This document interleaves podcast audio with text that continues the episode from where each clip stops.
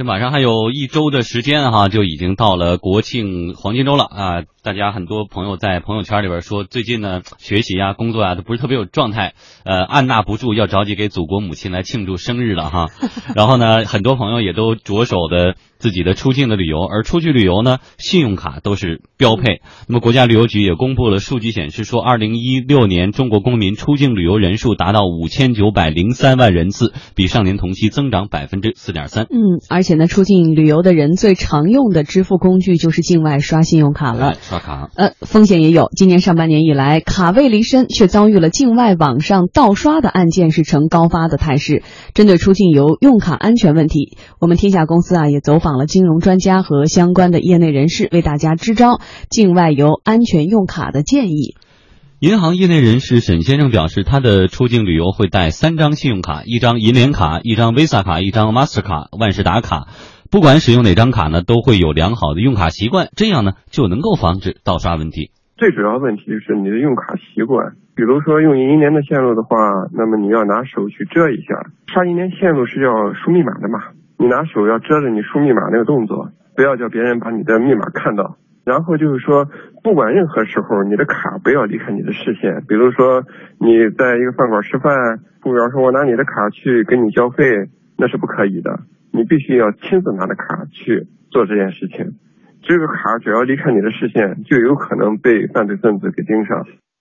信用卡业务资深市场人士董征表示说，防止信用卡盗刷最重要的是两条：一，不要使用磁条卡；二，不要在不靠谱的街边小店来刷卡。它主要是盗取你信息，那么这个磁条卡的信息呢，特别容易被盗。就是你武器首先先先进吧，这个问题就有很多人就很烦了。哎呀，我这个还得弄 IC 卡，多麻烦！我那卡号绑了这个那个的，我不用 IC 卡，我就用那个磁条卡。那你我还怎么跟你讲？不是说磁条卡不安全，而是说磁条卡出现问题的概率高。我可能我拿张磁条卡出去，我能保证我不出事儿，但是我不能保证你们不出事儿。对吧？因为我看着那个 收银员，我我去香港刷，我都看着那个那个收银员在在那操作了。那我们懂这个东西啊，这是一个。第二个，不要去街边小店拿这个信用卡、银行卡去刷，还不注意，对吧？他很容易被他盗了。如果能够做到的话，应该来说问题不是很大。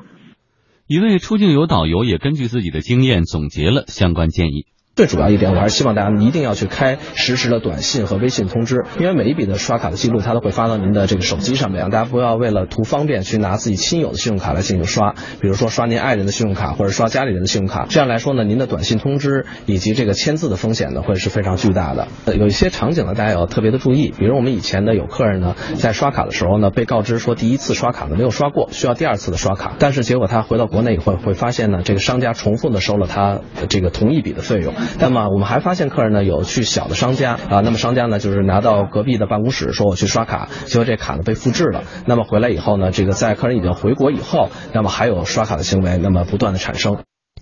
当然了，并不是说在高大上的场所使用信用卡就一定没问题。一位消费者就和我们分享了他在巴厘岛四星级酒店遭遇的信用卡盗刷经历。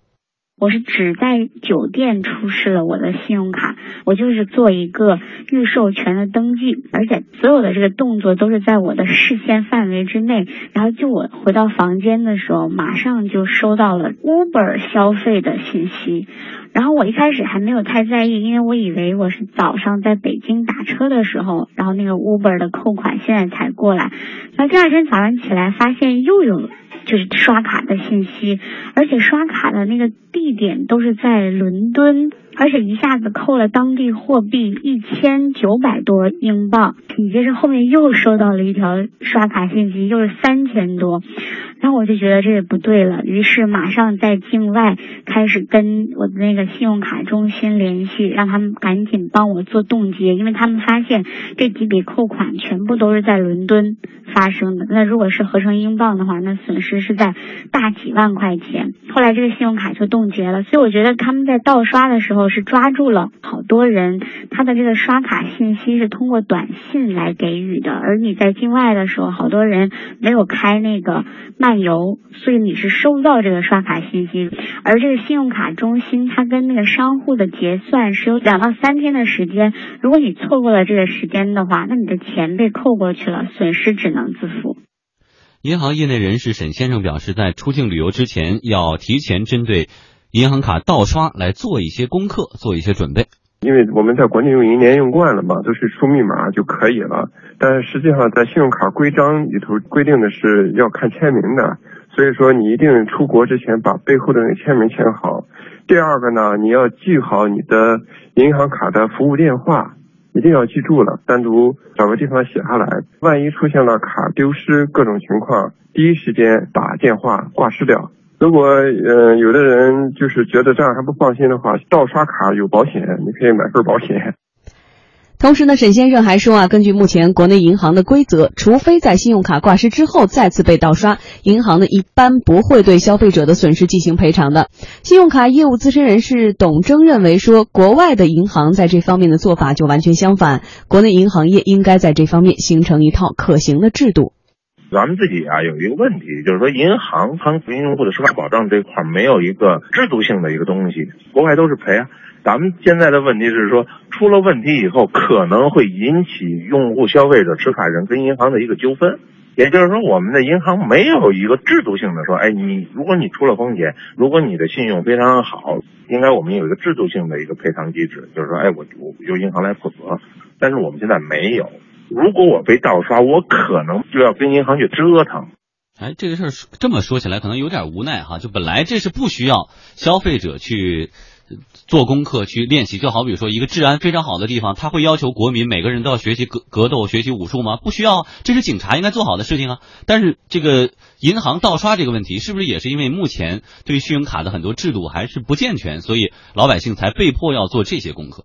呃，我个人觉得是这样啊。第一个呢，就是这个银行卡盗刷这个问题，不只是境外嘛，对吧？其实境内这种这种诈骗啊，这种情况也很多，就代表它这种技术产业，它往往是在技术产业里，它随着进步呢，它有很多不可控的风险，比如它用到是比较偏负面的用途上，这是第一。第二个呢，呃，刚才提到这个对，其实我也很感叹，比如刚才提到。庆祝祖国母母亲的生日是跑到国外，对吧？万里挑跑到国外去，以这种旅游欢乐的方法来庆祝也可以。咱们说这是表达愉快心情，但是在那儿还要面临这么多的事儿，比如拿信用卡他盯着人家，然后得挡着什么签名，得还得开漫游。这样的话，我觉得运营商是比较喜欢这样的，就是你到境外以后，你要捆绑你的信用卡刷卡记录，然后街道上，但但是这个很有效，虽然以小小的这个成本。